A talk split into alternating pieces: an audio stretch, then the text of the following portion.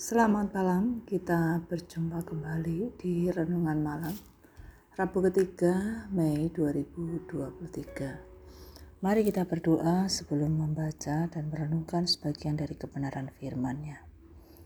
Bapa yang di surga, terima kasih sepanjang hari ini oleh anugerah Tuhan kami dimampukan untuk menjalani kehidupan di hari ini. Terima kasih untuk segala sesuatu yang Tuhan izinkan kami alami di hari ini. Semua itu membawa kami semakin kami dapat merasakan betapa Tuhan mengasihi kami, betapa Tuhan menolong kami. Saat ini kami mau membaca dan merenungkan sebagian dari firman-Mu.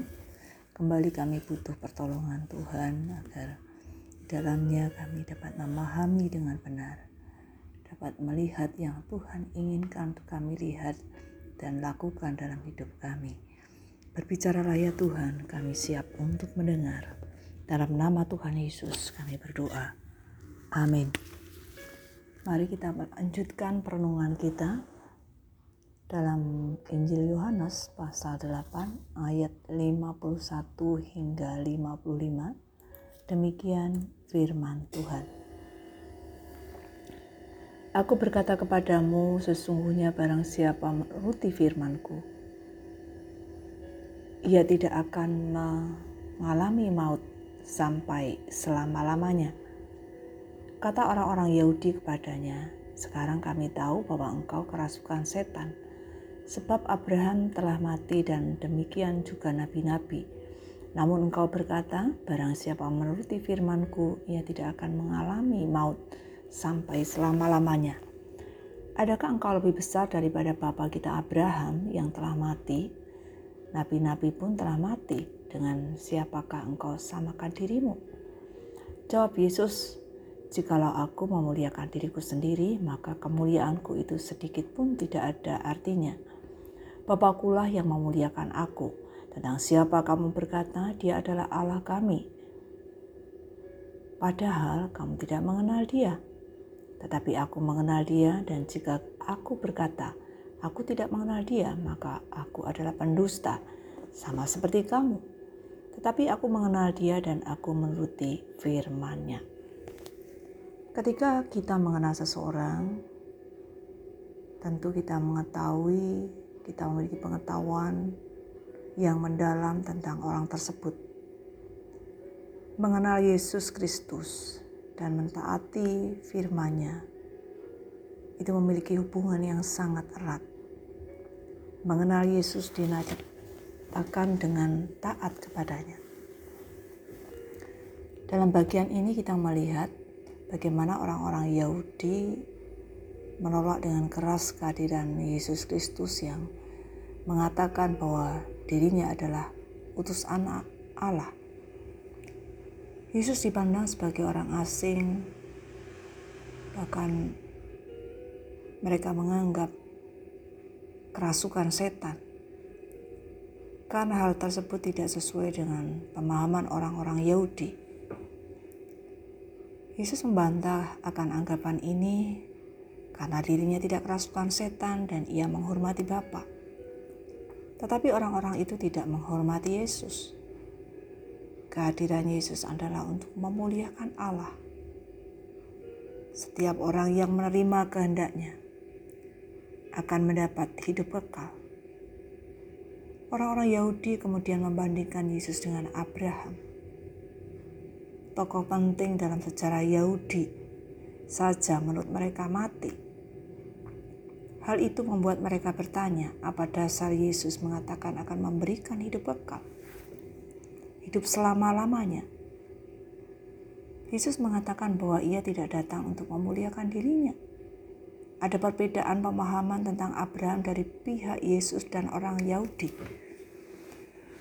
Orang Yahudi memahaminya secara lahiriah, sedangkan Yesus melihatnya dari sudut pandang Allah. Tentu saja Abraham tidak dapat dibandingkan dengan Yesus. Jelas mengenal Abraham sama seperti Yesus mengenal mereka.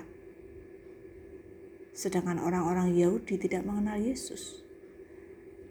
Yesus bukanlah lengkap dalam kehidupan iman. Tetapi dialah satu-satunya dasar untuk mengenal Allah. Melalui Yesus kita dapat memahami kehendak Allah. Kita harus memahami siapa sesungguhnya Yesus secara lebih mendalam. Setiap saat, setiap waktu, kita mengenal Allah makin mengetahui kehendaknya dan kita melakukan kehendaknya.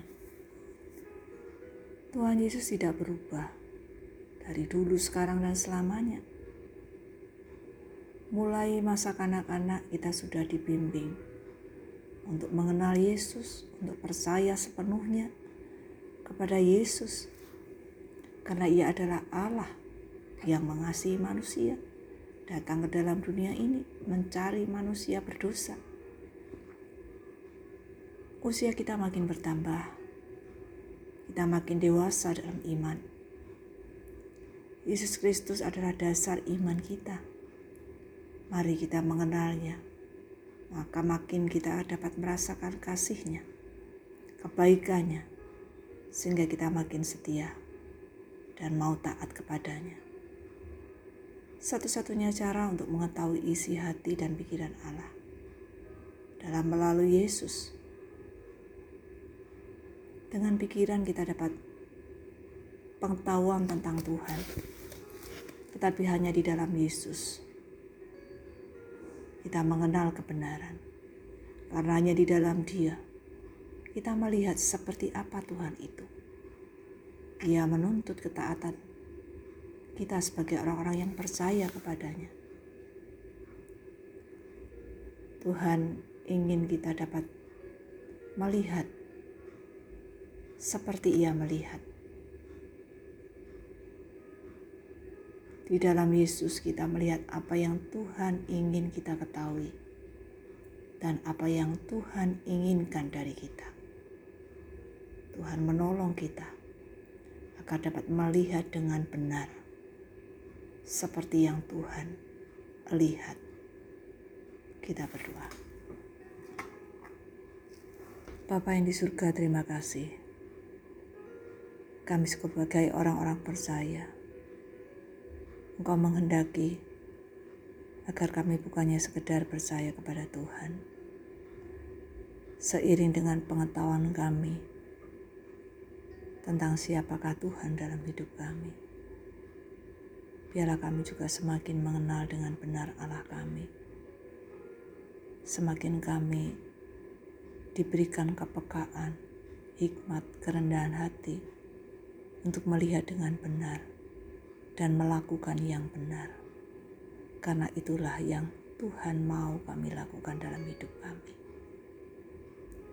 Ketika kami mengenal dengan benar siapa Allah kami, maka di dalamnya kami akan semakin merasakan akan kasih dan kebaikan Tuhan yang tidak pernah berubah oleh karena apa pun. Dan melaluinya akan membawa kami untuk terus belajar taat dan setia kepada Tuhan, seperti yang telah Engkau ajarkan dan teladankan. Terima kasih. Kami berdoa, bersyukur di dalam nama Tuhan Yesus. Amin. Bapak Ibu sekalian, selamat malam, selamat beristirahat. Tuhan Yesus memberkati. Amin.